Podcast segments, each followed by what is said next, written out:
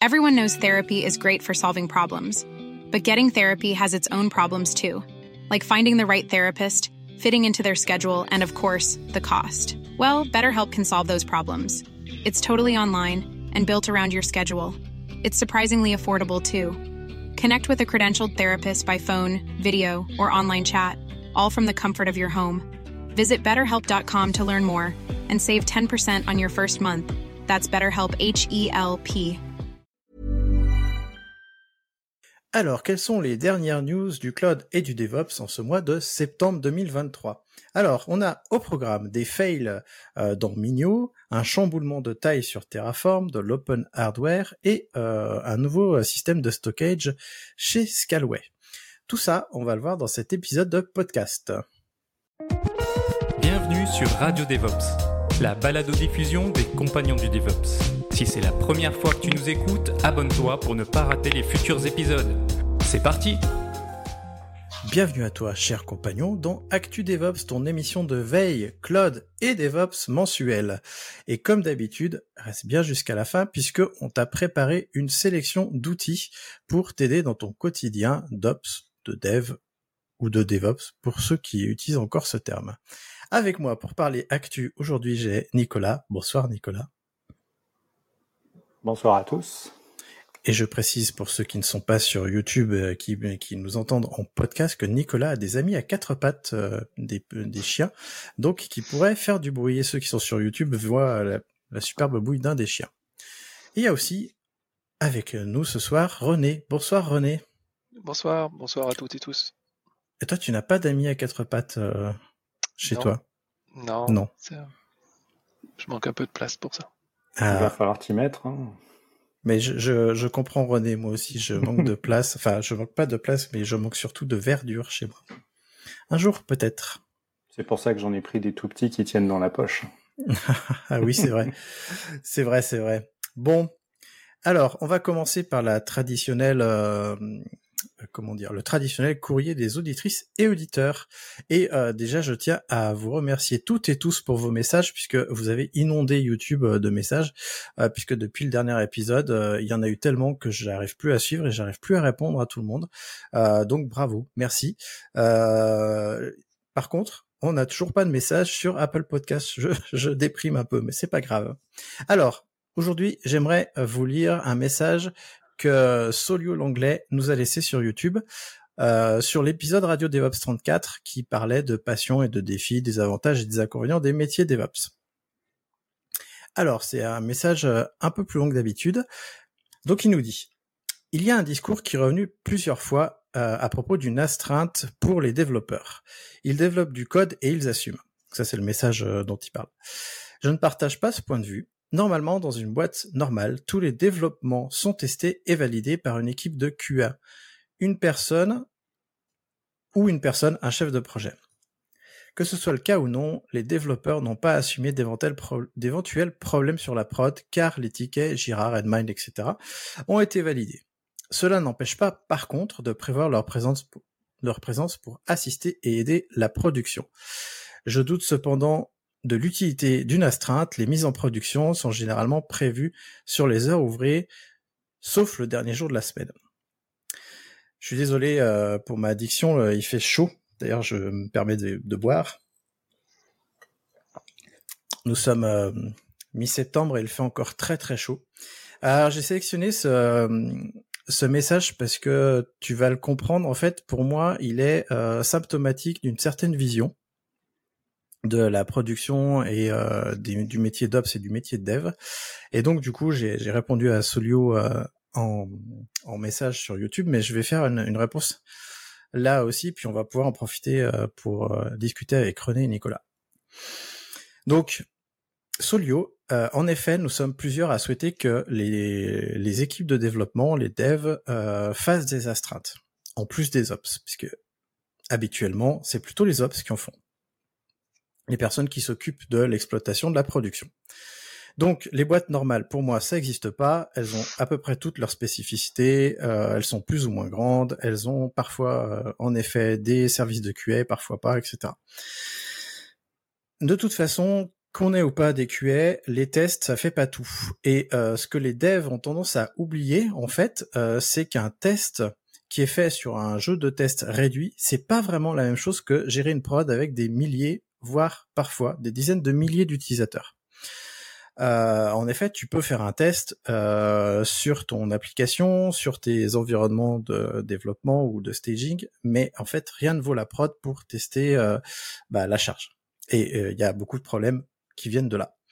Donc, quand tu dis les développeurs n'ont pas assumé d'éventuels problèmes sur la prod car les tickets ont été validés, pour moi, en fait, c'est un anti-pattern DevOps. On est sur une chaîne DevOps, on est sur un podcast DevOps, donc on va parler de ça. Pour moi, quand on est euh, dans un mouvement DevOps, on partage la responsabilité.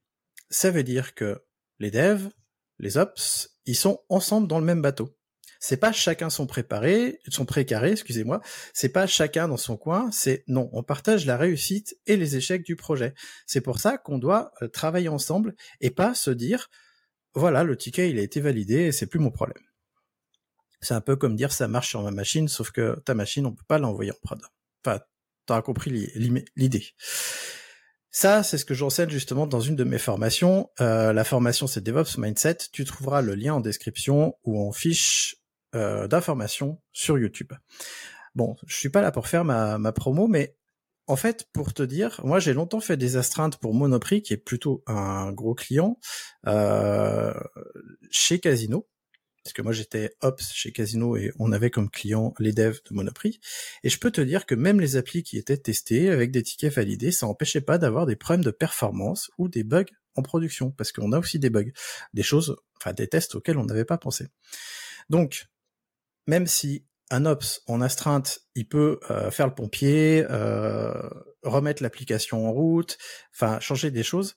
Il a parfois, voire souvent, besoin de l'aide d'un dev parce que l'ops, lui, autant il connaît les problèmes de charge, autant il a des systèmes de supervision, autant lui, bah il connaît pas le code, euh, il sait pas où aller chercher l'information, il peut juste estimer l'endroit où il y a un problème. Mais il peut pas le voir, le corriger ou Parfois même, il y a des vrais soucis, ça m'est déjà arrivé, euh, où en fait c'est la donnée qui pose problème et euh, la donnée il faut la corriger. Et ça, un ops il peut pas la parce qu'il n'a pas la connaissance métier du logiciel. Euh, d'autre part, tu parles de déploiement, mais en fait, l'astreinte, ça s'arrête pas uniquement au déploiement ou à la mise en production. Il y a l'exploitation courante hors des heures de, mm, enfin, hors des heures de bureau, des heures ouvrées, et on n'est jamais à l'abri d'un problème dans ces moments-là. C'est pour ça qu'on a des astreintes. Et donc c'est pour ça que je fais partie des gens, et je pense que c'est même pas moi qui ai dit la phrase qui t'a fait tilter, tilter, mais je fais partie de ces gens-là qui pensent que euh, je te donne la parole après, Nicolas. Mais Nicolas euh, dit qu'il fait aussi partie de ces gens-là.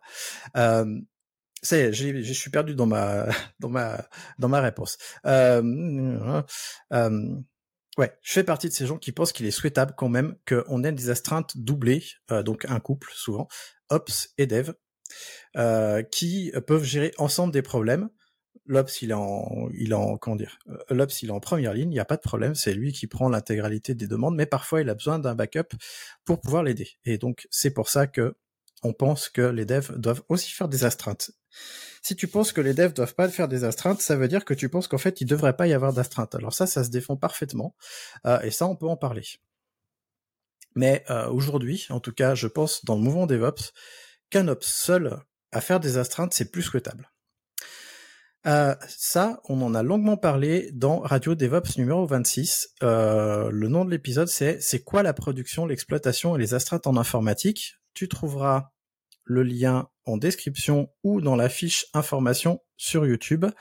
Alors moi, je t'encourage à le voir et si tu l'as déjà vu, à le revoir parce que ça t'éclairera peut-être sur certaines choses. Et si tu veux, on continue à en discuter euh, sur les commentaires YouTube, voire sur le forum des compagnons parce que je pense qu'il y a beaucoup à dire là-dessus. J'ai déjà beaucoup parlé, donc je vais laisser la parole bah, à Nicolas puisque tu t'es manifesté pendant euh, ma réponse. Oui, bah justement, je pense que c'était moi qui insistais sur le fait que c'était important que les développeurs soient d'astreinte aussi, et je vais répondre de deux manières différentes parce que j'ai eu euh, l'occasion de tester ces astreintes euh, en production dans deux entreprises différentes.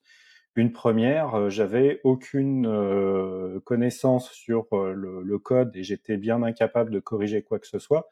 Et les développeurs poussaient toujours pour que les mises à jour soient faites quand elles étaient prêtes et souvent le vendredi. Donc j'ai souvent freiné des cas de fer et un jour on m'a dit mais non arrête, c'est laisse les mettre en production le vendredi. Par contre demande à ce qu'il y ait une personne qui soit d'astreinte en cas de problème parce qu'il y a une partie des problèmes que les ops peuvent résoudre. Donc les ops en tant qu'administrateurs système qui connaissent parfaitement le système, comment on déploie, etc qui, connaissent une partie du fonctionnement de l'application, mais qui sont totalement incapables de modifier le, code parce que assez souvent ils n'ont même pas les, droits sur euh, sur la partie euh, gestion de version, euh, CI, déploiement, etc.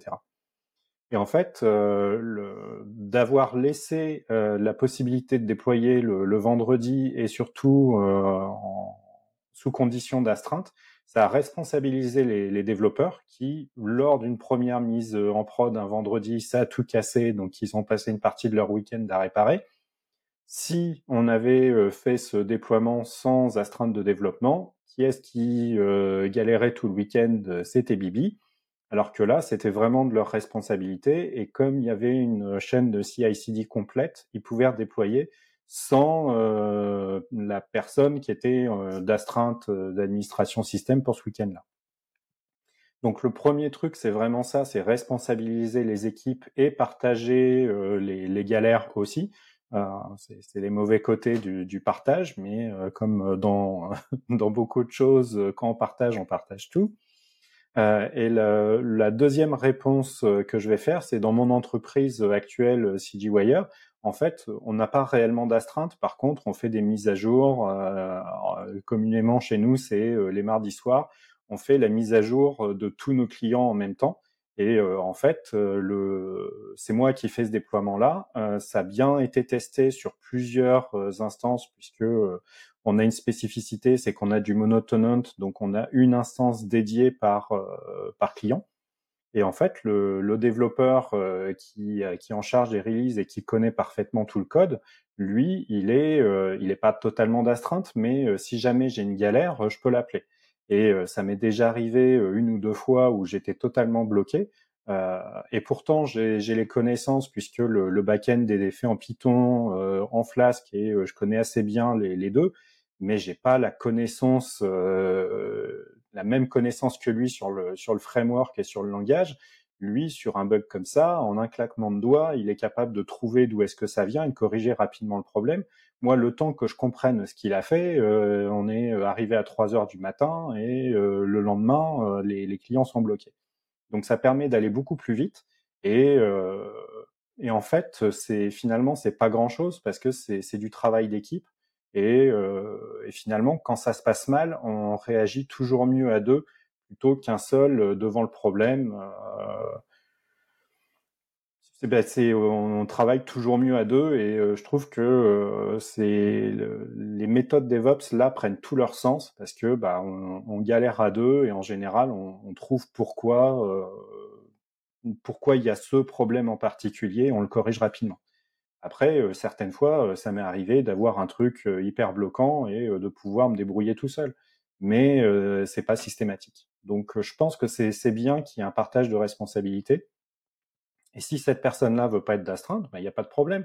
Alors dans ce cas-là, pourquoi il y a des admin 6 qui sont d'astreinte Parce que si finalement l'application est plantée et que c'est pas grave pour lui, bah, dans ce cas-là, euh, c'est pas grave que l'application soit plantée. Si ça peut attendre qu'il revienne le lendemain matin, bah, ça peut aussi attendre le lendemain matin que, euh, que les ops reviennent. C'est vraiment du, du partage. Bon, faut voir le bon côté des choses. Hein. C'est l'astreinte, c'est rémunéré, donc euh, ça, ça, lui fera des sous. Et toi, René, qu'est-ce que t'en penses? Tu rêves d'être d'astreinte en tant que développeur? Je suis trop vieux pour ça maintenant. Euh, non, non, bah après j'ai pas grand chose à ajouter à ce que ce que t'as dit. Hein. Je pense que t'as as tout dit. Après c'est souvent le développeur qui a qui a la meilleure connaissance. Et aujourd'hui avec les microservices et les applications qui sont de plus en plus complexes, euh, je pense que c'est, je pense que ça peut même être vicieux des fois. Ce que ce qu'on regarde, c'est pas forcément euh, trouver la route cause du problème, c'est pas forcément évident. Et l'aide d'un développeur qui sait pertinemment ce qui est qui normalement c'est pertinemment ce qui est fait par l'application, c'est mon avis fondamental dès que ça devient compliqué. Eh ben merci à vous deux. J'espère en tout cas que Solio, notre réponse t'a éclairé sur cet avis. si tu veux, on continue d'en discuter sur les commentaires YouTube ou sur le forum des compagnons. Ce serait, ce serait vraiment le lieu le plus, le plus adéquat. Alors, toi aussi, qui nous écoutes, tu peux nous laisser un message, soit sur YouTube, tu l'auras compris, soit sur le forum des compagnons, mais surtout sur Apple Podcast. J'aimerais bien avoir des commentaires et des étoiles sur Apple Podcast. Apparemment, ça a l'air de pousser les, euh, podcasts euh, quand il y a des commentaires et des étoiles sur Apple Podcasts. Je sais pas, j'en ai aucune idée. Mais en tout cas, tu peux. Sur Podcast Addict aussi, tu peux laisser des messages. Donc, euh, profites-en. Euh, je crois qu'on peut pas sur Spotify et autres. En tout cas, on peut laisser des étoiles sur Spotify. Euh, donc, n'hésite pas. Il y a, y a, le jingle qui te, qui t'encourage à le faire, mais, mais c'est bien de le dire, euh, de laisser des petites étoiles et de, et de commenter notre travail pour voir si, euh, si ça t'intéresse, en tout cas en tant que euh, auditeur et auditrice. Alors, on va commencer euh, par une petite news. Enfin, je dis petite, mais je sais pas. Peut-être que c'est une grosse news. René, tu vas nous le dire. Euh, alors, euh, je vais essayer de la faire assez euh, relativement courte. En fait, c'est ça a suscité mon intérêt parce que c'est un logiciel que que j'ai utilisé par le passé. Donc, il s'agit de Minayo, qui est qui fournit en fait un un stockage compatible S3 et on peut installer ça on-premise. Et à première vue, il y a eu euh, euh deux CVE assez costauds. Euh, en, euh, ça, en, mars, euh, à première vue, donc c'est quand même assez vieux, mais on sait jamais. Il faut penser à mettre à jour. Et apparemment, la CVE, elle a été découverte suite à une investigation euh, par un, une team de, de réponse à incident. Et donc on apprend en gros qu'il y a eu une première phase au niveau de l'attaquant qui a fait du social engineering pour convaincre un DevOps, un ingénieur DevOps de, de downgrader la version de Migno sur une version qui possédait ces deux vulnérabilités. Et dans un premier cas, il y a la première vulnérabilité qui a été utilisée pour récupérer les credentials fondamentales de, de Minayo. Et à partir de là, euh, la deuxième CVE a été installée pour ensuite euh, installer une version qu'on peut trouver sur Internet, une version de Minayo qui est euh, ben, qui comporte une backdoor. Euh, voilà, donc euh, une prise sous contrôle total de, de l'environnement. Euh, donc, je vous laisse aller voir le lien si ça vous intéresse, si vous voulez plus de détails, puisque voilà, j'essaie de résumer un petit peu ici. Euh, et aux dernières nouvelles, donc il y a eu, euh, donc il y a beaucoup de gens qui exposent du Minayo euh, en public sur Internet, ce qui pour moi me paraît un peu, voilà, un peu, un peu bizarre, quoi. Mais euh, et apparemment 30 au stat, ils ont scanné euh, que 30, seulement 38% de, de, ces instances-là, donc il y en avait 52 125, euh, n'étaient pas vulnérables à, à, ces deux, deux CVE. Voilà, ça donne, ça donne une idée. Donc, euh, n'exposez pas vos services si c'est pas nécessaire et, et puis ben, comme on le dit souvent, euh, faire des mises à jour. Voilà, c'est, je pense à peu près résumé euh, cette petite news. Qu'est-ce que je laisse la, main à Nicolas si tu veux réagir. Oui, bah ça, ça, rejoint un petit peu le sujet qu'on avait avant. C'est là, dans l'occurrence, euh, on a une CVE, euh, c'est bien euh, un développeur qui va pouvoir la corriger et les admin 6 qui vont pouvoir la déployer. Donc encore une fois, DevOps, c'est de la collaboration et et on revient, on en parle souvent des, des failles qu'il y a, euh, c'est euh, surveiller les CVE et patcher euh, dès que c'est possible. Et alors par contre, ouvrir Migno sur Internet, bah oui, c'est logique puisque c'est de l'object storage. Donc à un moment donné, peut-être qu'on veut mettre ça à disposition sur Internet pour que nos utilisateurs puissent y aller. Donc, euh, bah, tout ce qui est mis euh, directement sur Internet, faites très attention parce que euh, bah, c'est par là que le, les attaquants vont rentrer. Et toi, ouais. Christophe, est-ce que tu as eu une faille sur ton Migno déployé sur Internet? Moi, je n'utilise pas de Migno. en fait, j'utilise les solutions S3 de Scalway ou de OVH. Donc bon, je sais que j'ai des collègues qui utilisent Migno, mais je sais pas s'ils ont été exposés. J'imagine que oui, comme tout le monde. Euh, j'ai pas grand chose à dire puisque vous avez tout dit. Hein. Quand il y a des CVE ou des problèmes de sécurité, il faut patcher euh, régulièrement. Euh, mis à part que Migno, c'est un produit que que j'ai en ligne de mire depuis un long moment. Euh, parce que justement, pour compléter les fameux S3 de Scalway, OVH, etc., euh, avoir sa propre instance S3 sur des serveurs euh, qui peuvent être conditionnés ou quoi, ou hébergés euh, dans un troisième cloud provider, ça peut être intéressant.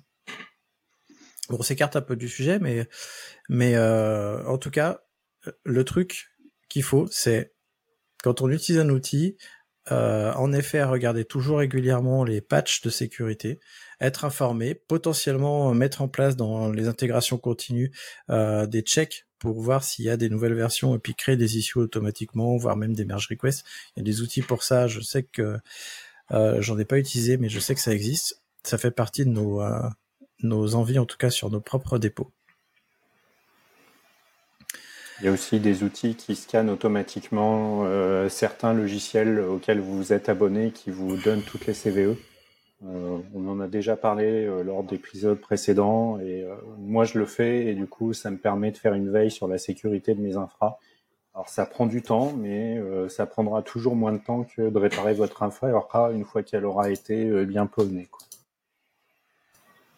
Bah, là aussi, ça peut peut-être avoir un support, enfin payer un, du support, je pense que là, ça peut aussi avoir son avantage, parce qu'une des difficultés de Minayo, c'est que ça évolue très, enfin, très souvent, il y a beaucoup de, versions.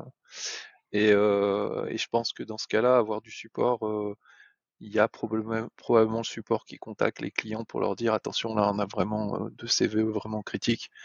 Et donc, ça fait le, warning. Et surtout, et surtout, le support va aussi vous donner la manière de faire la mise à jour euh, d'une version à une autre.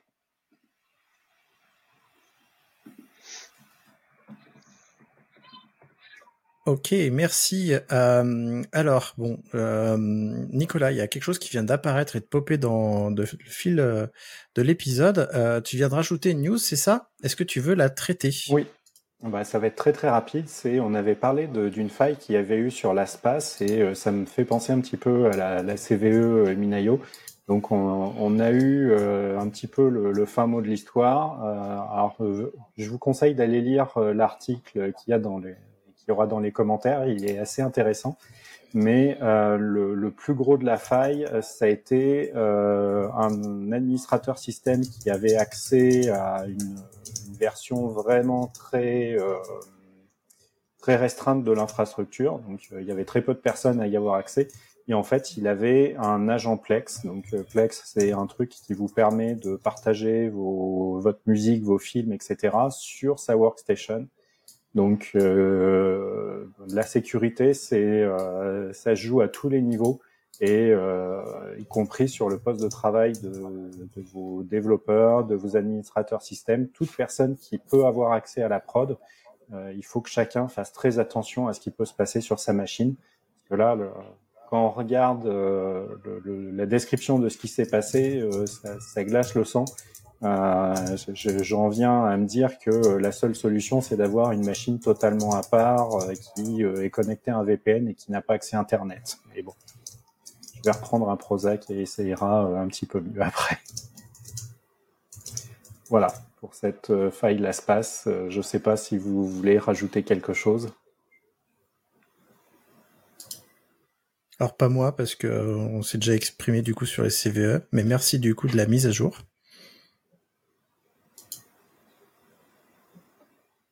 Toi René, qu'est-ce que tu veux rajouter là-dessus? Pardon, euh, non, rien de spécial. Euh, voilà, si ce n'est que j'ai l'impression que ça, ça dure depuis quand même euh, longtemps cette histoire. Et si vous avez utilisé l'espace, récupérez la liste des credentials que vous avez mis dedans et changez-les parce que vous allez vous faire pirater dans pas longtemps.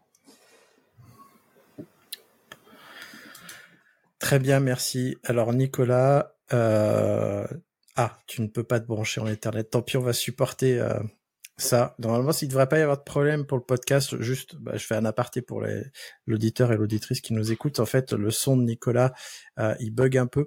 Mais comme on utilise un super logiciel qui s'appelle Riverside, je, le place ici parce que j'adore ce logiciel, même s'il n'est pas libre. Euh, bah, son son et sa vidéo est enregistré sur son navigateur, donc il ne devrait pas y avoir de coupure. Par contre, pour René et moi, on a des coupures, mais c'est pas grave. Désolé, je suis dans le jardin. Ah, bah écoute, ton jardin manque un peu de verdure, je trouve. bon. Burroughs Furniture is built for the way you live.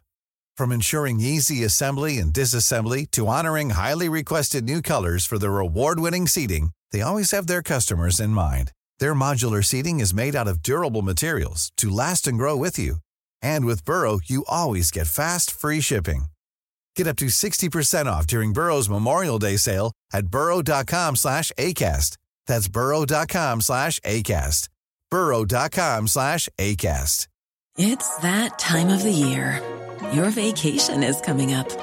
You can already hear the beach waves, feel the warm breeze, relax, and think about work. You really, really want it all to work out while you're away. Monday.com gives you and the team that peace of mind.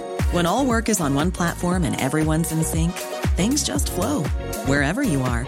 Tap the banner to go to Monday.com.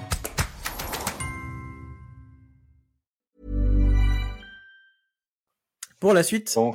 c'est moi qui vais vous parler de, euh, de Scalway. Ça faisait longtemps que j'en avais pas parlé. Donc, euh, je vais vous parler de l'Interplanetary File System ou IPFS pour les intimes.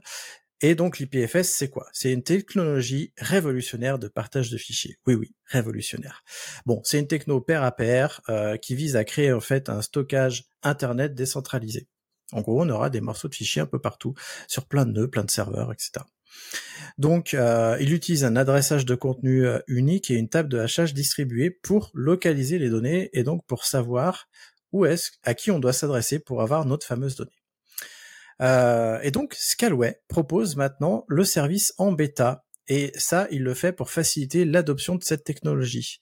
Scalway nous propose un service, enfin nous promet plutôt un service convivial, clé en main et également très rentable grâce à leur maîtrise complète de l'infrastructure.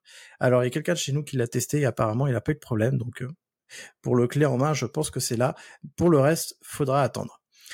Donc, selon goodtech.info, c'est le premier grand acteur mondial du cloud à offrir un service de stockage sur IPFS. Donc ça, c'est à, saluer.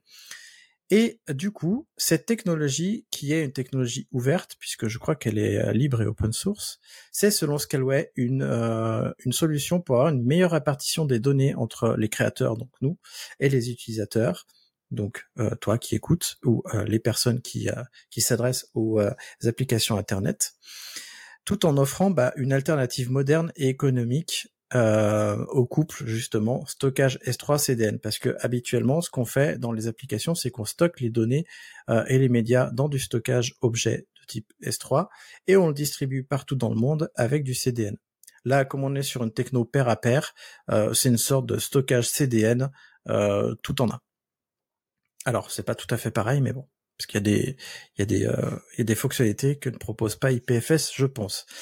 Euh, alors sur moi, c'est un pas de plus que fait Scalway vers le multicloud. On sait qu'ils sont vraiment porteurs de cette euh, cette philosophie-là de d'avoir du multicloud, des entreprises qui euh, qui ont plusieurs cloud providers. Ça s'adresse pas à toutes les tailles d'entreprise, mais je pense que Scalway veut adresser les entreprises d'une certaine taille. Euh, et surtout, il y a l'interopérabilité des données, c'est-à-dire que nos données vont transiter euh, d'un opérateur à l'autre. Et j'ai cru comprendre que tu pouvais avoir des données qui sont dupliquées, triplées, quadruplées, etc. Ce que je ne sais pas, euh, et je serais curieux de l'avoir, c'est la, la vitesse euh, de transmission des données. Parce que en fait, quand on est sur Internet et quand on est sur des technos de, ce type-là, il faut absolument que la donnée elle soit euh, délivrée rapidement. Donc je ne sais pas si c'est aussi efficace que du stockage S3 euh, slash CDN. Bon, je ne sais pas si vous connaissiez vous l'IPFS. Moi, je l'ai découvert un peu avec cette news et avec l'aide de mon alternant qui a, qui a fait des recherches aussi. Et René, toi, est-ce que tu connaissais l'IPFS Est-ce que tu l'as déjà utilisé? Est-ce que tu comptes un jour l'utiliser? Alors, euh, oui, je connaissais. Non, j'ai jamais utilisé. et après, j'ai lu un peu l'article. Alors j'ai vu que tu en as rajouté un autre, donc j'ai pas eu le deuxième. J'avoue que je suis un peu resté sur ma faim sur par rapport au fonctionnement de parce que comme c'est une technologie peer-to-peer, bah, savoir comment ça marchait, où sont les données, est-ce que est-ce que il y en a une partie quand même chez le chez le client entre guillemets. Voilà, c'est voilà, ça manque un peu de précision, un peu flou, mais, en tout cas, ouais, ça paraît super intéressant et, et effectivement, après, en termes de, si ça mutualise entre les acteurs de manière transparente, c'est vrai que c'est intéressant en termes de coûts et de, voilà, puis comme tu le dis aussi, le, quelles sont les performances attendues de ce type de stockage. Mais en tout cas, c'est en tout cas une belle initiative, je trouve, et, ouais, je trouve que c'est pour le coup là, c'est assez, c'est plutôt innovant, donc c'est sympa que ce soit une boîte française qui fasse ça.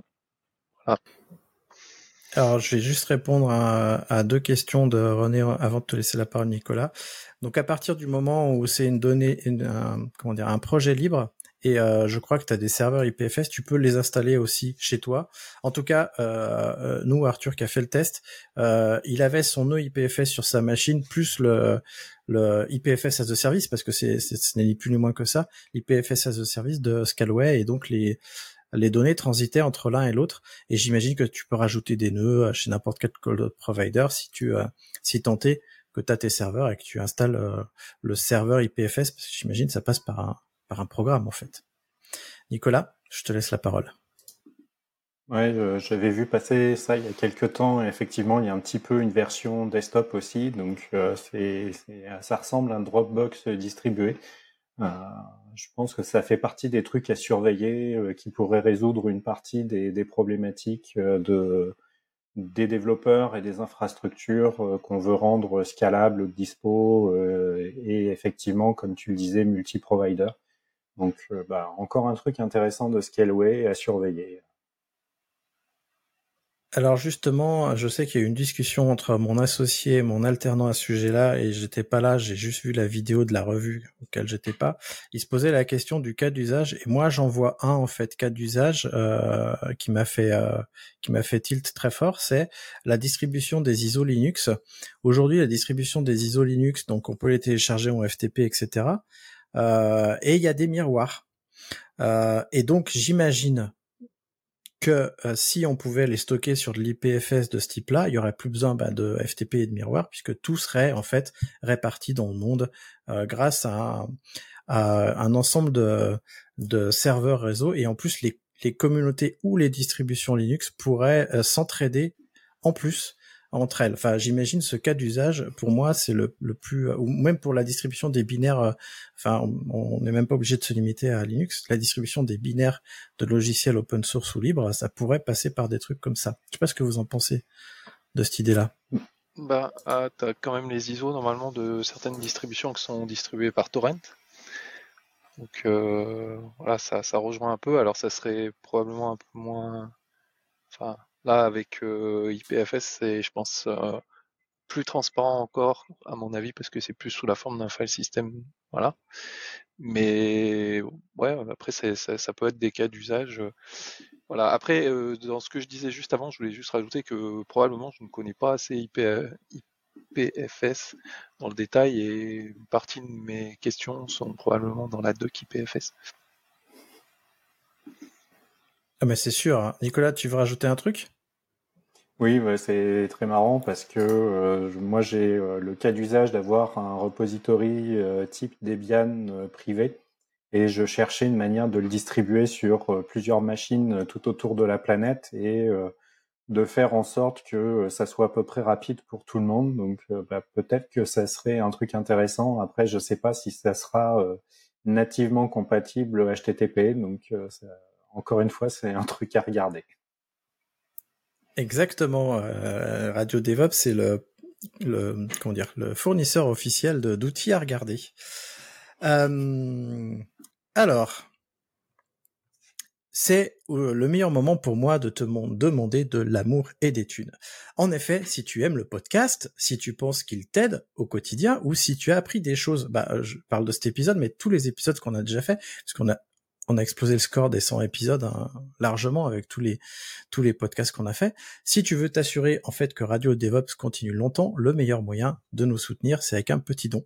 Euh, tu peux aller sur soutenir.compagnon-devops.fr où tu trouveras le lien en description, puis tu pourras donner ce que tu peux ou ce que tu veux.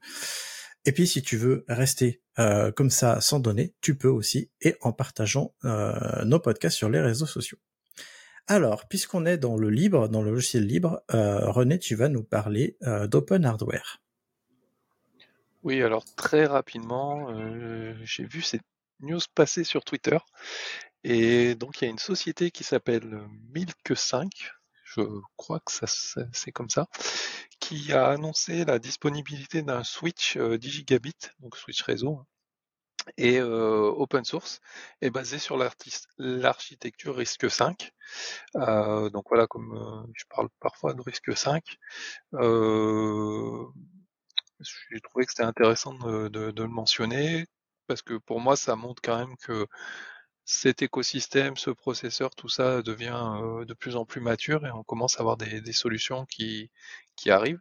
Alors ça reste encore peut-être le début, mais, mais voilà, pour moi c'est quelque chose qui va être prometteur et j'ai regardé rapidement les caractéristiques du switch et pardon et ben ça a l'air ça a l'air plutôt pas mal. on retrouve une bonne partie des caractéristiques supportées par des switches réseau assez récents.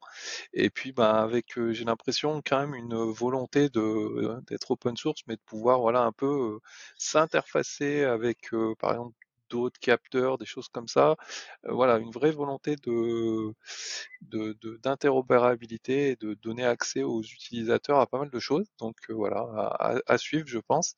Et bon, malheureusement, c'est une société chinoise.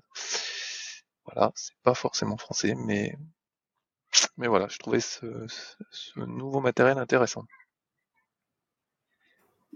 Alors j'ai une question justement parce que tu, dis que c'est chinois, mais est-ce que euh, donc euh, de ce que je comprends bien, c'est que euh, le système est open source, mais est-ce que c'est de l'open hardware comme je l'ai annoncé aussi?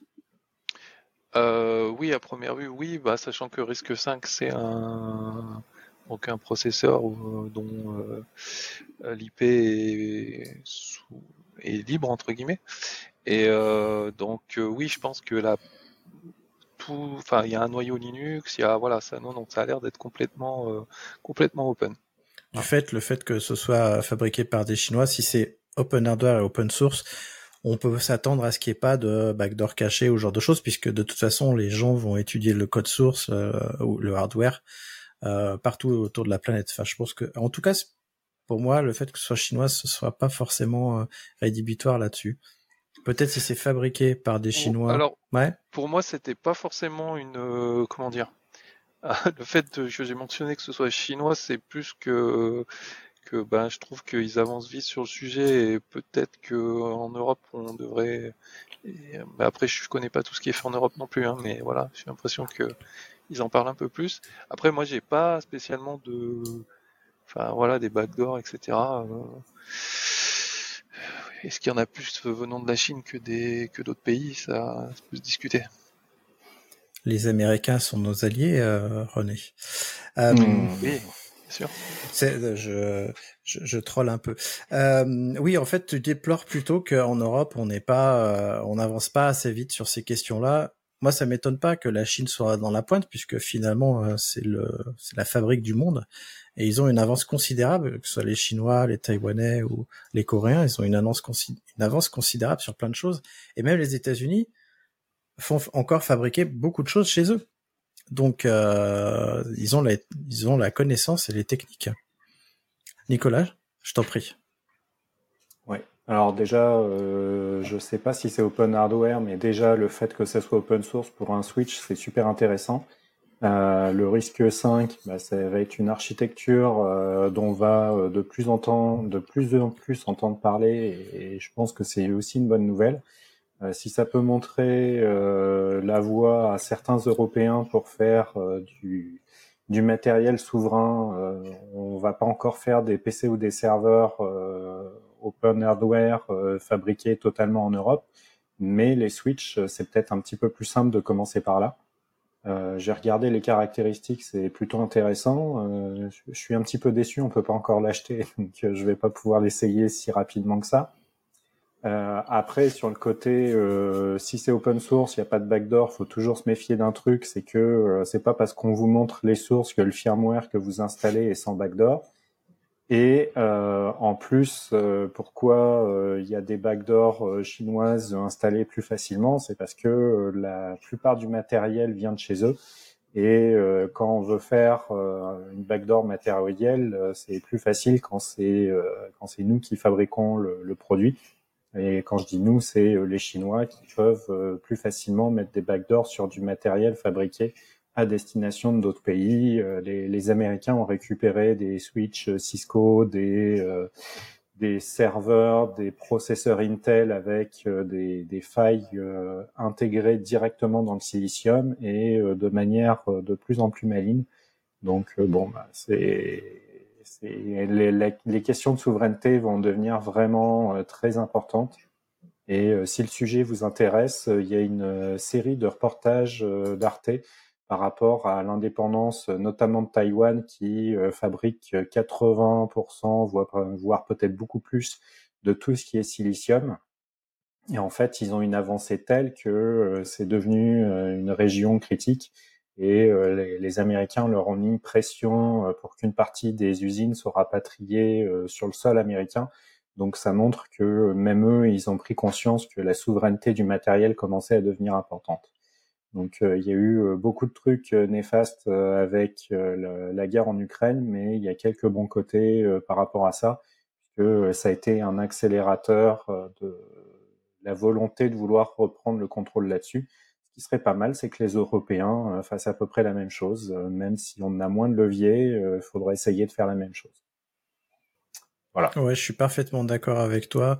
Euh, J'irais même plus loin sur euh, ton histoire de firmware qui peut contenir des backdoors. Le, comme tu l'as dit, le, le matériel lui-même peut contenir des backdoors qui sont pas dans le source. Mais comme c'est open source et open hardware, comme tu le dis, bah c'est à nous, Européens, de euh, de participer aussi au projet et de d'avoir des fabricants sur place, un peu comme l'ARM, sauf que l'ARM c'est sous licence, mais on, a divers fabricants qui fabriquent de l'ARM. Bah là, j'imagine très bien plusieurs fabricants qui euh, bah, qui participent au développement euh, de Stop Hardware et de ce logiciel, mais qui le fabriquent aussi en, à côté. Et donc on pourrait avoir des fabricants de Switch. Et comme tu le dis, c'est c'est déjà une première euh, une première base euh, qui est assez intéressante là-dessus. René, est-ce que tu veux clôturer le...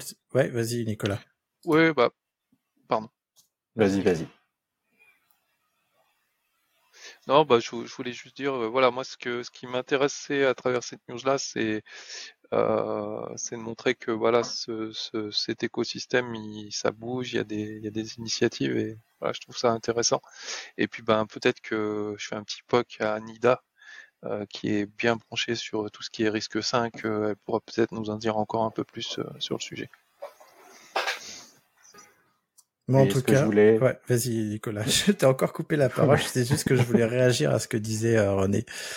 Ouais, mais ce que je voulais dire simplement, c'est qu'il y a quelques années, on avait Alcatel qui fabriquait du matériel réseau assez à la pointe et ça a été revendu à je sais plus quelle boîte euh, qui a euh, coulé toute la branche matérielle d'Alcatel et euh, c'est vraiment dommage parce que on avait des, des switches qui étaient vraiment super intéressants. C'est la première fois que j'avais vu des VLAN déployés à une aussi grande échelle. C'était dans une dans une grande école rennaise. Et c'est dommage qu'on ait arrêté de faire tout ça parce qu'on avait les compétences sur le territoire français. C'est vrai.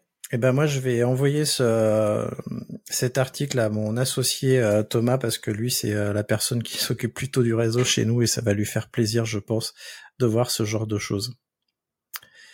Bon, alors on va passer sur le gros morceau du podcast. Je pensais que ce podcast on finira en moins de 40 minutes mais comme quoi non. On est à 42 minutes et on n'a pas encore entamé le très gros morceau du podcast. On va parler euh, du drama HashiCorp et du changement de licence. Et je remercie Nicolas pour m'avoir subtilisé cette, euh, cette news au dernier moment. Bah écoute, avec plaisir. Donc, euh, bah, pour te soulager un petit peu, je vais euh, raccourcir le podcast, en tout cas la fin. C'est, je vais schématiser en disant Terraform, ça pue, c'est pas libre. Euh, bon, c'est bien sûr, c'était un petit troll gentil pour ceux qui ont euh, connu euh, l'époque de Java qui n'était pas libre à l'époque. donc bon, pour ceux qui étaient un petit peu trop en vacances cet été, HashiCorp a fait un changement de licence. Alors on, on raccourcit un petit peu en disant Terraform, mais je crois que ça impacte tous leurs produits qui sont aujourd'hui en open source et qui ont une, euh, un pendant euh, commercial. Donc, euh, c'est quoi? C'est Terraform. Terraform, vous avez la version open source que n'importe qui peut utiliser gratuitement. Mais si vous voulez, vous avez la possibilité de prendre Terraform Cloud et c'est eux qui vont gérer vos, vos plans, vos exécutions, les TF state, les sauvegardes, le versionning, etc. Vous avez Consul, Nomad et Vault que vous pouvez prendre en version cloud. Donc c'est HCP, la solution HashiCorp Cloud Platform, je crois, où en fait vous avez la version Enterprise qui est entièrement managée par eux. le reproche que je pourrais leur faire là-dessus, c'est avec un pricing un petit peu obscur. Mais bon, euh, c'est pour avoir discuté avec euh, les commerciaux français, ils sont encore en train de se chercher sur le pricing. Donc, euh, si vous avez un besoin en entreprise, appelez-les et dites-leur notre budget c'est ça, on a besoin de telle fonctionnalité. Et a priori, ils sont capables de s'adapter. Donc, euh, c'est pas parce que les prix sont pas affichés que ça sera beaucoup trop cher pour vous.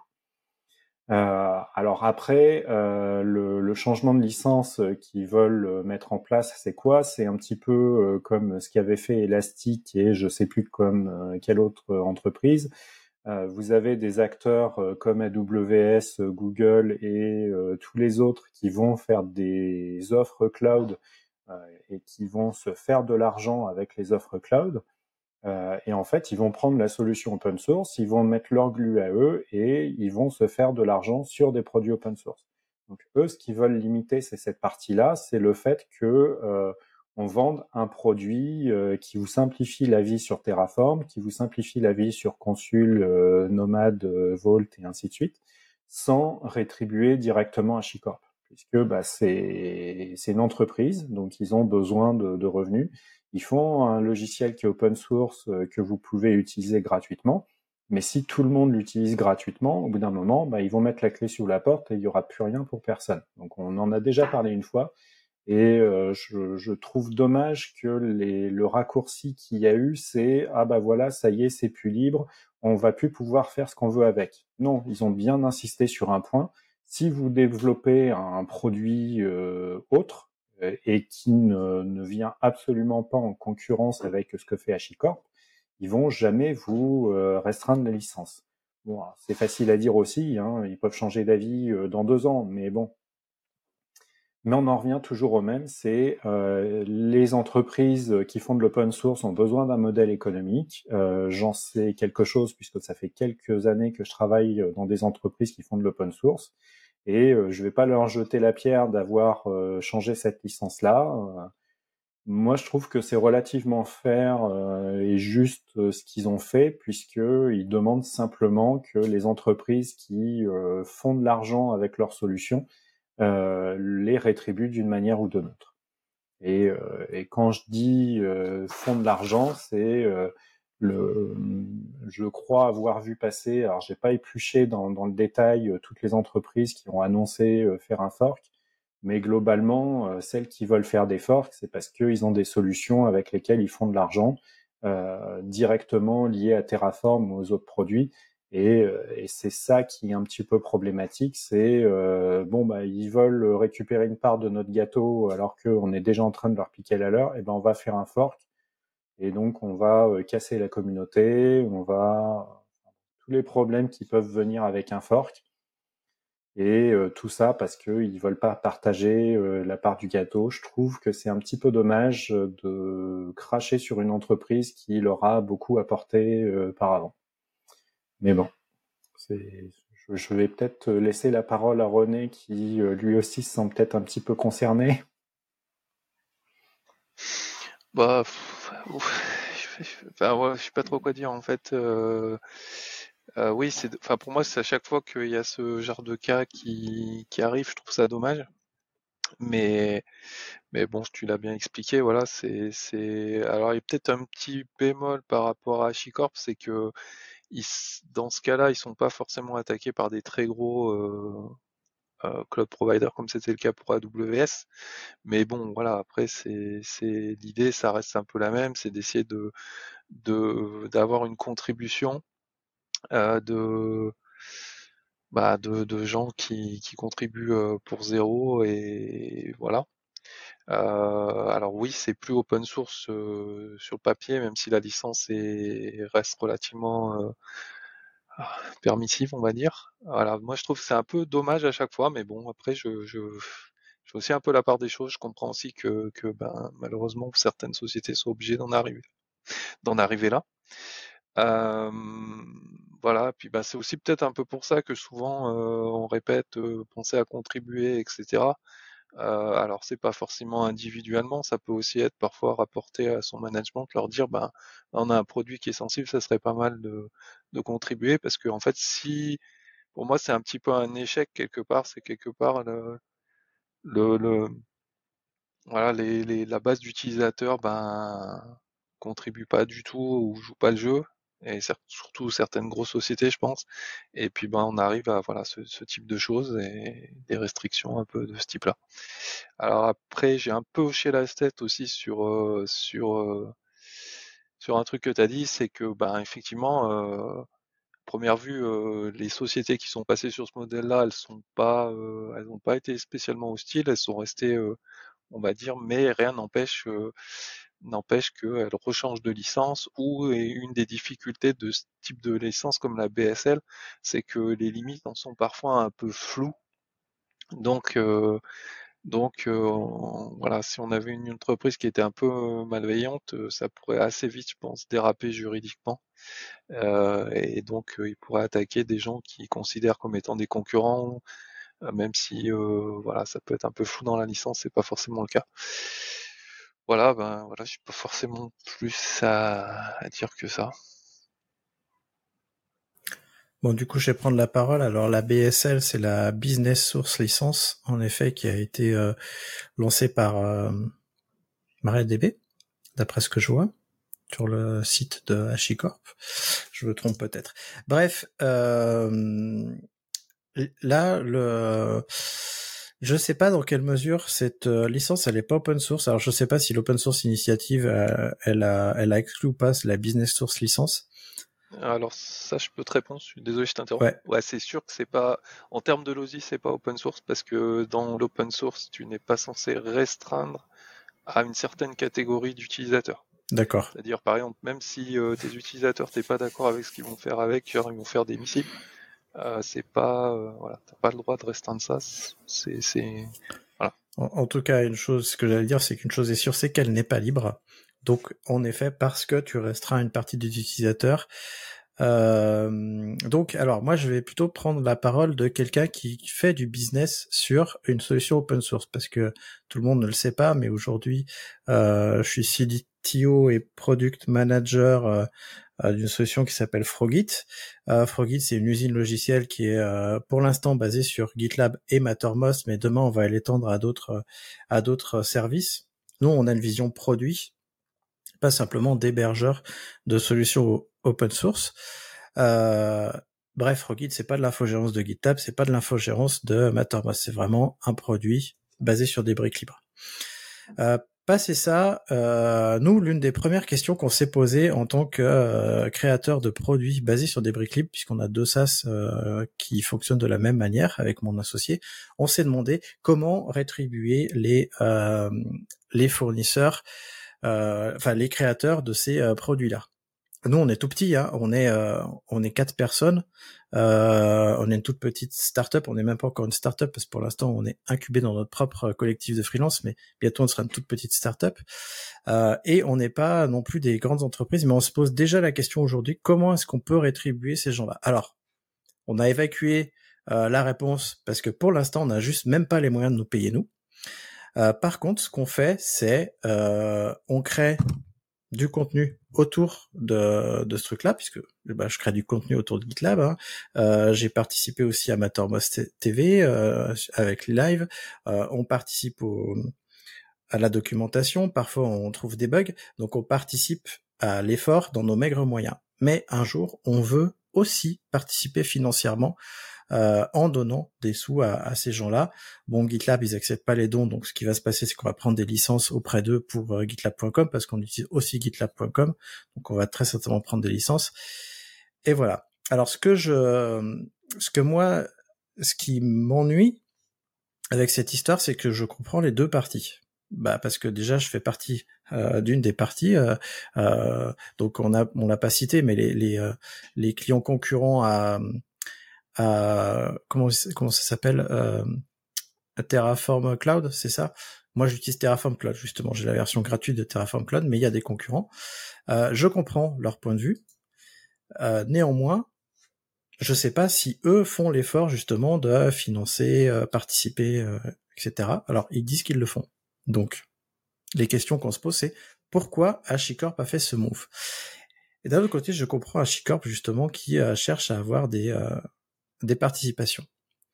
Néanmoins, comme vous l'avez dit, j'ai quand même peur dans cette histoire-là que HashiCorp cherche à euh, couper l'herbe sous le pied de ses propres concurrents et qui sont pas des concurrents de très grande taille non plus, sont des concurrents a priori de leur taille euh, ou voire un peu plus petits. Et donc, ce qu'on peut craindre, parce que c'est pas la première, euh, la première, euh, enfin le premier logiciel open source qui passe sur cette licence-là, puisqu'il y a eu euh, d'autres choses. Puis on a traité aussi le cas de Red Hat. et donc la question, c'est est-ce qu'on n'est pas en train d'assister à la fin petit à petit du logiciel libre et ou open source pour aller vers quelque chose de ok, tu fais pas du business avec, c'est open source, tu fais du business avec, tu nous payes, et donc est-ce que ça va pas ralentir euh, bah, l'innovation au sein de l'écosystème euh, libre. Moi, c'est une de mes craintes là-dessus. Donc je pose ça là, je vous laisse réagir à ce que j'ai dit. effectivement, comme tu le dis, euh, la crainte qu'il peut y avoir, c'est que ceux qui veulent faire des logiciels concurrents à Terraform Cloud ne puissent plus le faire pour des raisons financières. Après, euh, j'y pensais euh, en, juste avant qu'on commence le, le, podcast. En fait, euh, c'est euh, si on pouvait aller voir Chicorp et dire ben, on partage, on fait moitié-moitié sur les bénéfices, tant que ton entreprise te coûte plus cher que ce qu'elle rapporte, tu donnes rien à Chicorp, jusque-là, tout va bien. quoi. Par contre, après, quand la société commence à faire des bénéfices, ben, il faut pouvoir partager de manière équitable. Je ne sais pas si ces entreprises qui, euh, qui sont lancées là-dedans ont eu cette discussion euh, avec HashiCorp. Après, euh, oui. Mais peut-être qu'elles sont pas rentables non plus, hein, parce que on est dans le cadre de, de HashiCorp. Euh, je sais même pas si c'est rentable aujourd'hui. C'est une grosse boîte qui a fait beaucoup de levées de fonds. On en a parlé d'ailleurs. Mais ces boîtes-là où il y a des, enfin, il y a des années de recherche et développement avant de trouver déjà un produit et avant d'atteindre le poids, parce qu'on parle de de produits avec des frais d'abonnement faibles souvent, et donc tu dois miser sur la masse. Est-ce que ces boîtes-là, elles sont rentables aujourd'hui? Je ne sais pas. Peut-être que non, pas encore. Bah, en fait, c'est aussi toujours euh, le, problème de ces offres euh, enterprise. C'est euh, moi, je suis toujours un petit peu le, cul entre deux chaises parce que ça fait quelques années que je travaille dans des entreprises. Alors, on fait de l'open source, donc euh, du coup, on comprend bien l'intérêt de rémunérer euh, les, les, boîtes qui font de l'open source. Mais euh, j'ai aussi des applications monotonantes, donc ça veut dire que j'ai autant de VM que j'ai de clients, plus les VM d'infrastructure, donc je me retrouve rapidement avec des, des parcs de centaines de machines. Et quand tu regardes le pricing de ces offres enterprise, c'est tu payes à la VM. Alors moi, quand je regarde, euh, je suis en open source, je paye rien à l'entreprise. Je veux, je veux la version enterprise parce que je commence à avoir à la fois besoin des fonctionnalités et puis bah, ça me paraît euh, normal de partager un petit peu euh, à un moment donné. Et puis tu te retrouves à payer 5000 dollars par mois. Bon, bah 5000 dollars par mois, j'ai pas les moyens de payer ces entreprises-là. Ça serait parent à la rigueur, ça pourrait se discuter et encore, je suis même pas sûr. Mais c'est, on, on, passe de c'est gratuit à tu payes super cher. Donc le, globalement, ce qui se dit, c'est que euh, c'est des grosses boîtes euh, du type euh, Bouygues, euh, AWS, etc., qui vont avoir besoin de ces fonctionnalités-là et qui ont le budget et qui vont payer l'entreprise. Et c'est comme ça qu'ils vont se faire de l'argent. Malheureusement, ça ça marche pas dans tous les, les écosystèmes. On l'a vu avec Docker, ils ont eu exactement le même problème. Euh, on, le voit avec Red Hat, euh, qui du coup a trouvé une manière de rester open source euh, tout en restreignant le, code, etc. en fait, on, en revient toujours au même. C'est d'un côté, il y a des gens qui veulent pas payer, qui traînent des pieds, alors qu'ils ont plein de pognon. Et puis de l'autre côté, il y a des petits utilisateurs comme nous qui voudraient bien payer, mais qui n'ont pas la possibilité de payer. Et puis voilà. Et c'est marrant parce que euh, la semaine dernière, euh, dans, nos clients, donc mon entreprise développe une solution open source. Euh, nos clients, c'est des studios. Ils ont des budgets toujours un petit peu compliqués. Donc au début de prod, ils n'ont pas le budget. À la fin, enfin bon, bref. Et la semaine dernière, j'ai appris qu'on avait un client qui nous a pris un abonnement cloud. Donc on leur a installé une VM, machin, etc. Et en fait, ils l'utilisent pas du tout parce qu'ils utilisent la version open source en interne mais ils se sont dit, euh, on a envie que la boîte continue à tourner, on a un petit peu de moyens, donc on leur prend un abonnement parce que on a envie qu'ils puissent euh, continuer euh, à, pour le dire plus directement, à bouffer et qu'on puisse continuer à avoir les évolutions sur le produit. Et euh, là, maintenant, ils viennent, ils nous posent quelques questions par-ci par-là, mais c'est nos clients les, les moins chronophages et euh, finalement euh, qui nous, qui nous donne de, de l'argent pour euh, pouvoir continuer à utiliser le produit en open source. Et en fait, si on pouvait avoir un moyen de financer l'open source un petit peu comme ça aussi, ça pourrait être intéressant. Et c'est toujours la problématique de quand on construit un business, c'est simple, c'est combien nous rapporte un client par rapport à ce qui nous coûte. Et si c'est un client qui nous pose des questions euh, où ça nous prend des heures toutes les semaines à répondre, bah, il faut embaucher des gens pour pouvoir y répondre. Et si ce client-là nous paye, nous paye 10 euros par mois alors qu'il nous en coûte 5000 euh, en masse salariale, bah, c'est pas rentable. Donc c'est toujours euh, cette problématique euh, du financement de l'open source.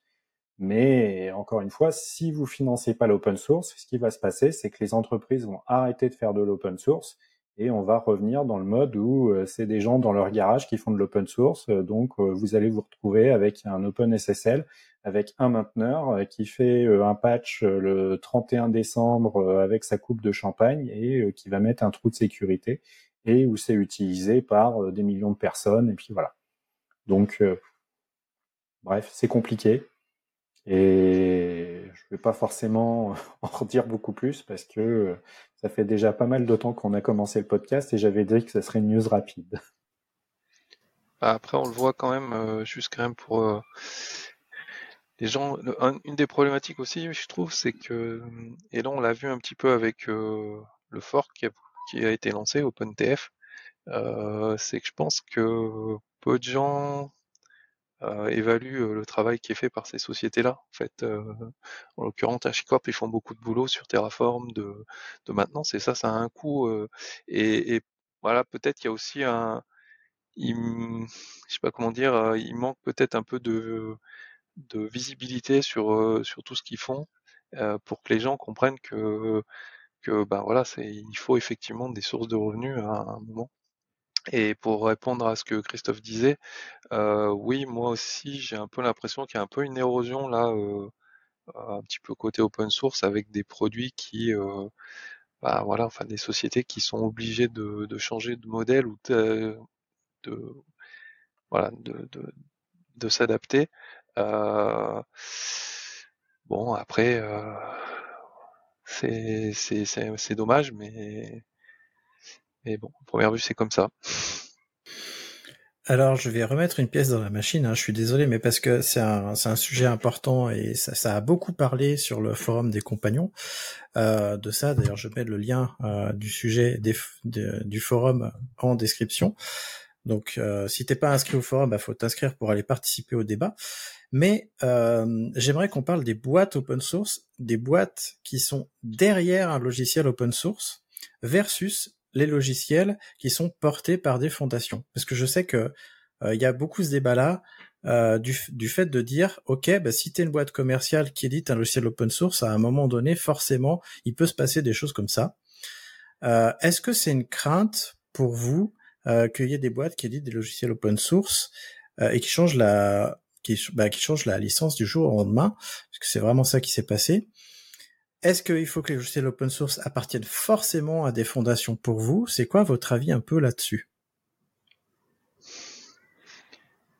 Alors moi, je suis pas super à l'aise parce que attention, quand on parle de fondation, c'est pas euh, comme chez nous des boîtes. euh, Enfin, c'est fondation à l'américaine. hein. Ça rapporte, euh, voilà, il y a du cash derrière. hein. C'est pas des, c'est pas des lois 19. Ouais, c'est pas, c'est pas comme comme en France. Donc c'est pour ça que je suis pas très à l'aise pour répondre. Alors attention Et je suis René, pas sûr que en ça. France, on- les fondations sont pas des, enfin, sont pas que des lois de 1901. Il y a des fondations, des Ouais, fonds. Il y a, il y a des structures juridiques adaptées à ça aussi en, en France et en Europe. Ouais, mais je, je- je pense qu'on a, on a peut-être la conception plus française, euh, logique, vu qu'on, enfin, on est français. Et, euh, et, euh, et je pense que c'est quand même très différent euh, comment c'est comment c'est géré aux États-Unis. Je vais peut-être préciser mon propos alors, si tu tu me le permets. Quand je parle de Ouais. fondation, je parle de euh, d'entités avec une gouvernance partagée de plusieurs acteurs. Ça va peut-être, voilà. Je, je- je te laisse continuer. Eh ben, oui, alors, euh, je suis Vinicius, voilà, je suis pas sûr que ça change tant de choses. Après, oui, pour la gouvernance, ça change des choses, parce que pour le coup, je travaille sur un projet dont la gouvernance est ouverte jusqu'à un certain point. Euh, et donc, euh, euh, donc oui, c'est forcément mieux d'avoir différents acteurs qui décident un peu de la stratégie du produit. Ça, oui, ça, je pense que c'est mieux. Après, après, ça a des, comment dire, il y a des, c'est toujours un, comment dire, un équilibre à trouver en fait, parce que oui, c'est mieux pour la gouvernance, ça assure quelque chose qui est plus euh, participatif et euh, la direction du produit, elle est, elle est pas euh, décidée par un seul acteur. Mais c'est le pendant, c'est que bah, parfois ça va plus doucement parce que il faut trouver un consensus entre les acteurs pour que ça avance dans la direction souhaitée. Et c'est pas toujours le cas. Donc voilà, c'est pas pas forcément. euh, ça, ça- je pense que c'est vraiment un problème compliqué en fait. Bah, par exemple, euh, dans un des articles qu'il y a dans les notes de l'épisode, euh, il y a la version traduite, c'est euh, il y a notamment les trois plus grandes entreprises qui concurrencent le plus sont directement des offres de Terraform managées. Euh, donc il y a Spacelift, euh, Env euh, Zero et Scalar euh, qui sont qui ont tout engagé plusieurs millions de dollars à soutenir un fork de Terraform. Donc c'est c'est trois équivalents temps plein. Euh, 13, pardon, pendant 5 ans pour ces trois entreprises-là. C'est donc s'ils sont capables d'investir dans, un fork, pourquoi est-ce qu'ils sont pas capables d'investir dans des licences directement auprès d'HashiCorp Pourquoi est-ce qu'ils peuvent pas fournir une capacité de travail directement à HashiCorp Parce que euh, finalement, s'ils ont ce budget-là, euh, il n'y a pas de raison qu'ils euh, puissent pas l'avoir euh, pour euh, financer l'entreprise qui a créé le produit à la base? Et moi, en tant qu'éditeur de logiciels open source, euh, je prendrais très mal qu'une entreprise euh, fasse un, un- développe un logiciel concurrent euh, à mon offre euh, enterprise, parce que finalement, le, nous, notre business model, c'est euh, le logiciel entièrement open source, il n'y a aucune fonctionnalité enterprise. Euh, ce qu'on vend, c'est l'hébergement et la gestion de, des installations. Il y en a qui font, qui ont des installations open source, qui ont largement les moyens de nous payer. Ils font pas le choix de nous payer. C'est la vie, on peut rien faire. On aurait une entreprise qui se montrait pour vendre notre solution et qui commencerait à faire des modifications de, du code et qui la garderait dans leur coin. Là, je le prendrais très mal. Et là, je comprendrais que euh, mon patron dise bon, bah, on va arrêter la, partie open source et puis on va complètement verrouiller les vannes et euh, toutes les installations open source, bah, ils se débrouilleront avec leur fork et euh, finalement, nous, on va rendre euh, nos trucs. Sauf que si on veut pas en arriver là, bah, financer, encore une fois, financer les entreprises pour les inciter à pas faire de, de changement de licence et ainsi de suite. Et euh, du coup, je vais, c'est la dernière pièce que je vais mettre dans la machine, promis. Est-ce que euh, des euh, visions comme euh, celle que prône GitLab, hein, vous savez à quel point j'adore GitLab, qui elle euh, propose un produit open source et libre pour son cœur et des fonctionnalités sous licence, mais qui restent qui restent visibles parce que le code est complètement ouvert.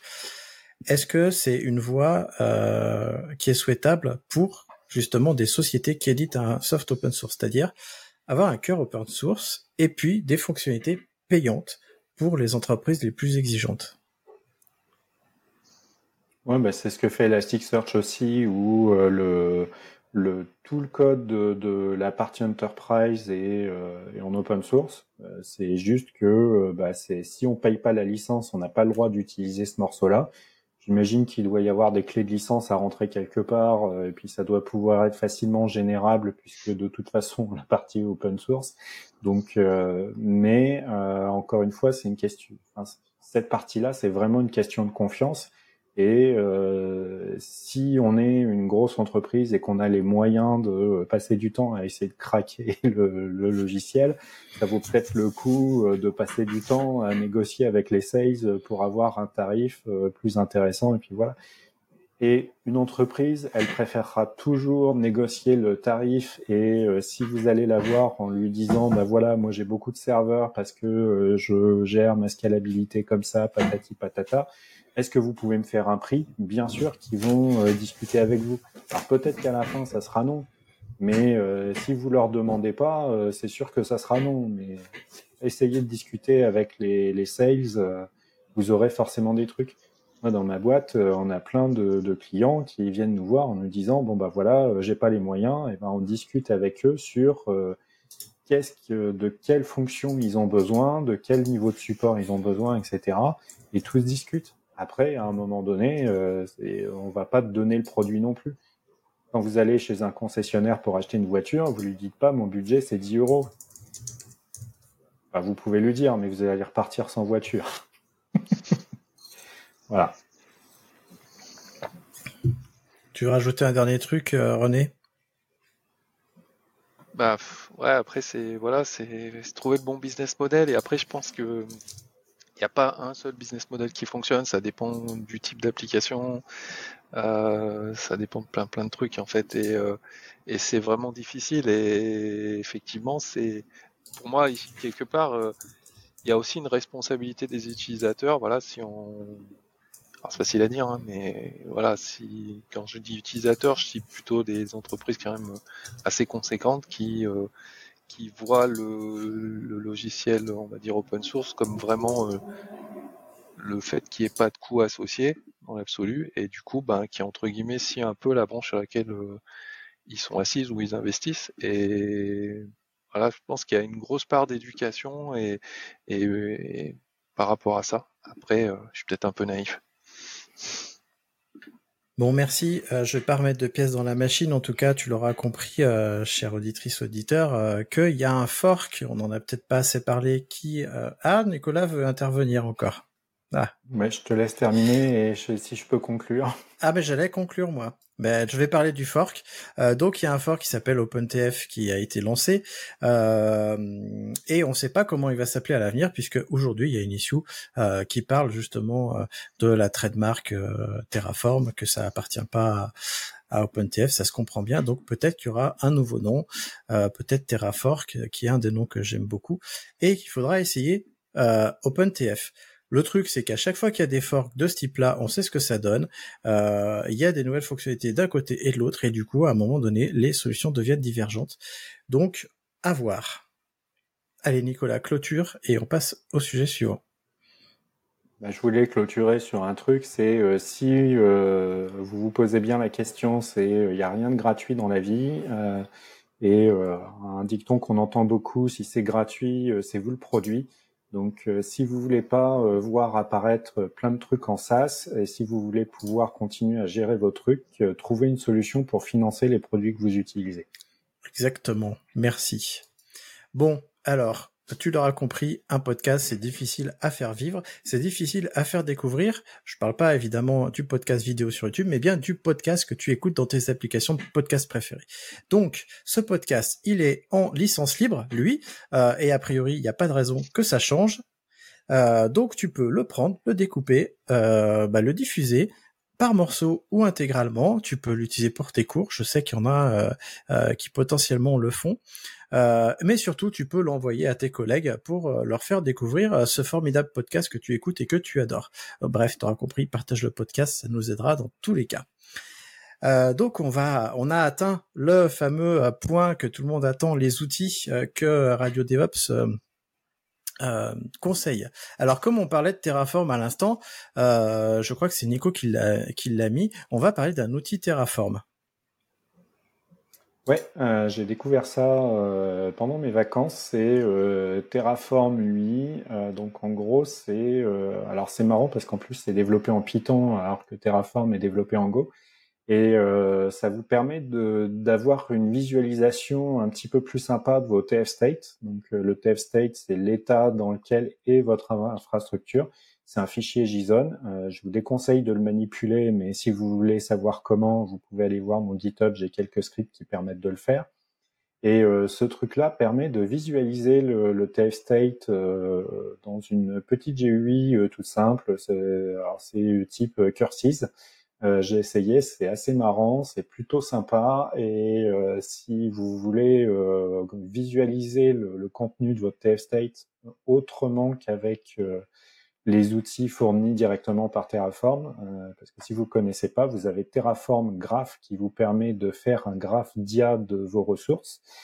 si vous avez un, plan Terraform avec des centaines de machines, je vous déconseille d'essayer de regarder ça mais euh, TFUI euh, permet d'avoir une petite visu de vos TF state autrement qu'en JSON. Voilà. Merci Nicolas. Je dois t'avouer que j'avais utilisé Graph, euh, le Graph au tout début avec les premières versions de Terraform. J'avais vite abandonné l'idée parce que je trouvais ça intorchable. En tout cas, j'aime beaucoup euh, la présentation parce que justement, moi, j'en ai ouvert des euh, fichiers euh, TF-State pour les modifier parce que parfois, je tombais sur des bugs d'API et je devais modifier certains identifiants.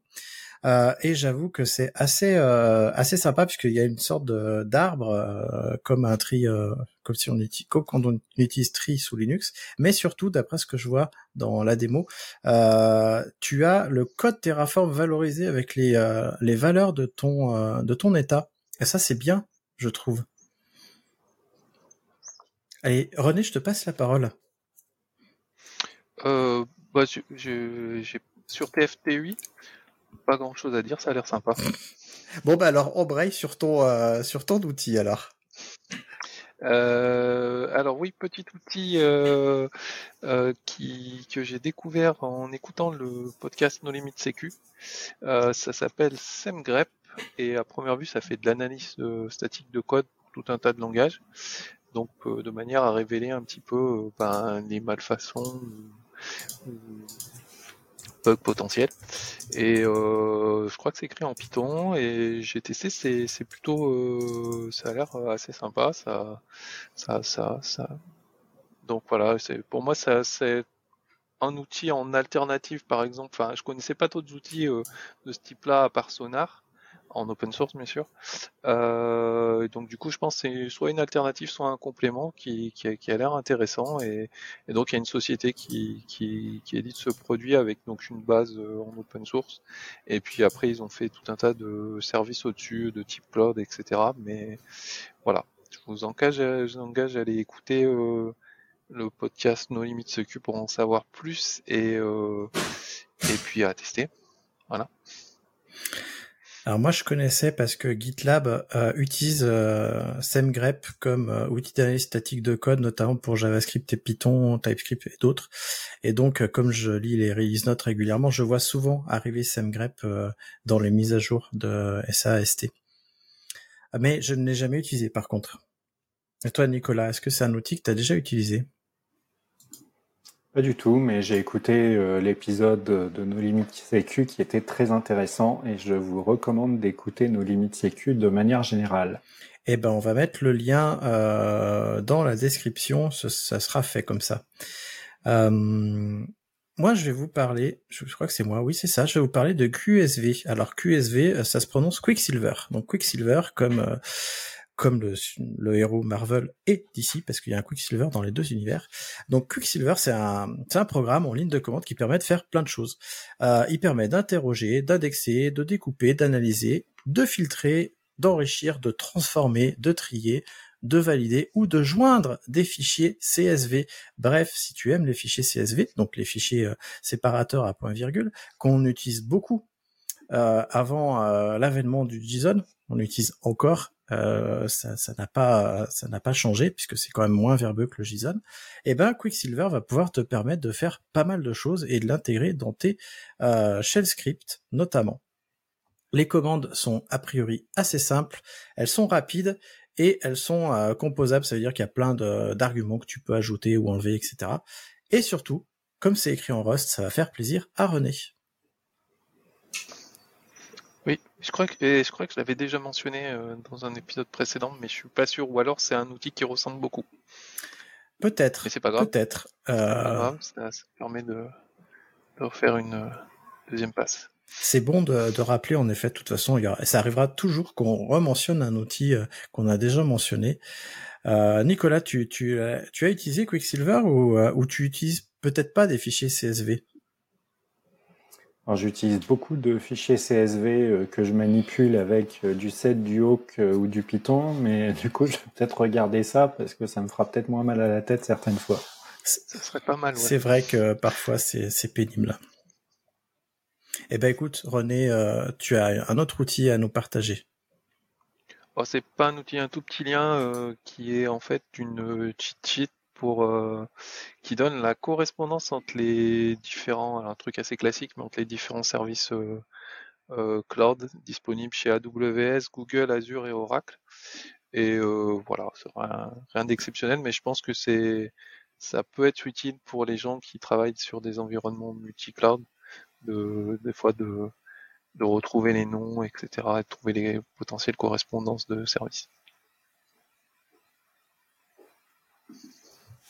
Bon, c'est pas moi qui vais réagir là-dessus puisque j'utilise aucune de ces plateformes. Euh, Nicolas, toi euh bah, C'est pas mal parce que euh, ça va permettre des pros AWS de discuter avec des pros Azure et la même chose avec, les, avec Google et Oracle Cloud.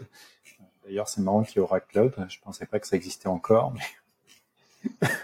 Pardon. Mais ouais, c'est intéressant d'avoir une pierre de Rosette que tout le monde puisse discuter comme ça. Pardon. Nicolas est en train de s'étouffer, le pauvre. Euh, de toute façon, moi, ce que je peux dire, c'est que les euh, anti-sèches, c'est toujours bien, hein, quelle que soit la technologie. Euh, surtout si c'est des choses qui sont écrites et pondues par des gens qui ont de l'expérience et qui permettent justement de délaguer tout ce qui est inutile ou moins ou moins fréquent. J'ai vu beaucoup, moi, d'anti-sèches écrits par des Américains qui sont exhaustives. Et je trouve que c'est pas le rôle d'une anti-sèche d'être exhaustive. Le rôle d'une anti-sèche, c'est d'être pratique. Je sais pas si c'est le cas de celle-là, mais en tout cas, je donne mon avis en tant que créateur d'anti-sèche. C'est pour ça que dans, les miennes, il n'y a pas tout et on trouvera jamais tout ce qu'on peut faire. Sinon, il y a la doc.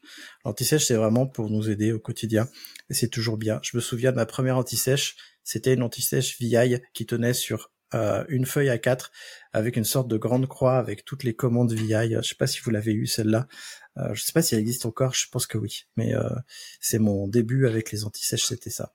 Enfin, les anti-sèches informatiques en tout cas. Je pense que c'est très intéressant à se garder sous le coude le jour où euh, vous en avez besoin. Bon, eh bien, je vais clôturer avec un outil qui n'en est pas vraiment un petit. Euh, on parle beaucoup d'écologie sur ce podcast et je voulais vous parler de Cloud Carbon Footprint. Donc Cloud Carbon Footprint, c'est un des outils de mesure qui permet justement d'analyser les émissions de carbone dans le cloud pour justement comprendre l'impact de notre utilisation euh, qu'on fait du cloud sur l'environnement planétaire. Euh, donc Carbon Footprint a en plus euh, un intérêt, c'est qu'il vous propose euh, peut-être des solutions pour remédier à certaines utilisations.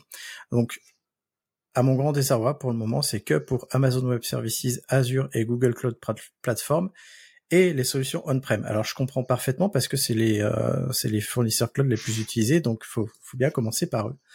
Euh, donc je voulais en parler. Euh, je salue au passage. C'est j'ai oublié Benoît qui travaille sur Hublot, qui a un autre qui est une autre solution. et plus on aura de solutions de ce type-là, mieux ce sera selon moi.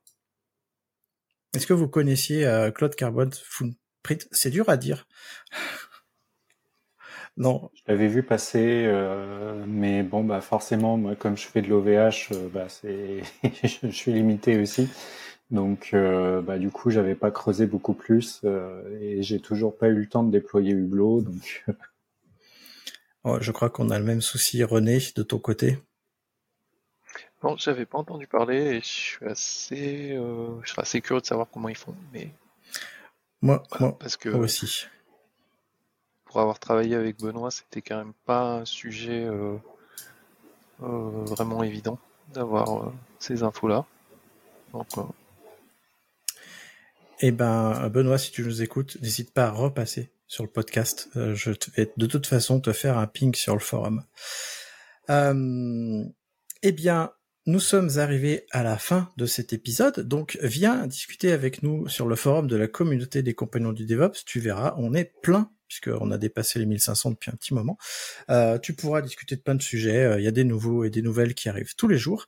Euh, c'est l'effervescence en ce moment. En plus, c'est la rentrée. Donc, si tu veux un endroit sympa pour discuter, le forum, c'est ton ami. tu verras, on y est tous les trois et on est plutôt actif. moi, un peu moins en ce moment, mais, mais voilà. Donc, je vais laisser à René le mot de la fin. Eh ben, j'espère que l'épisode vous, intéressera et que vous l'apprécierez. Et puis, ben, je vous donne rendez-vous au prochain épisode. Exactement. Et Nicolas, tu as le mot de la fin de la fin. Eh ben, financer les euh, projets open source pour qu'ils puissent euh, vous euh, sortir des nouveaux patchs pour vos super CVE que vous allez patcher dans la foulée.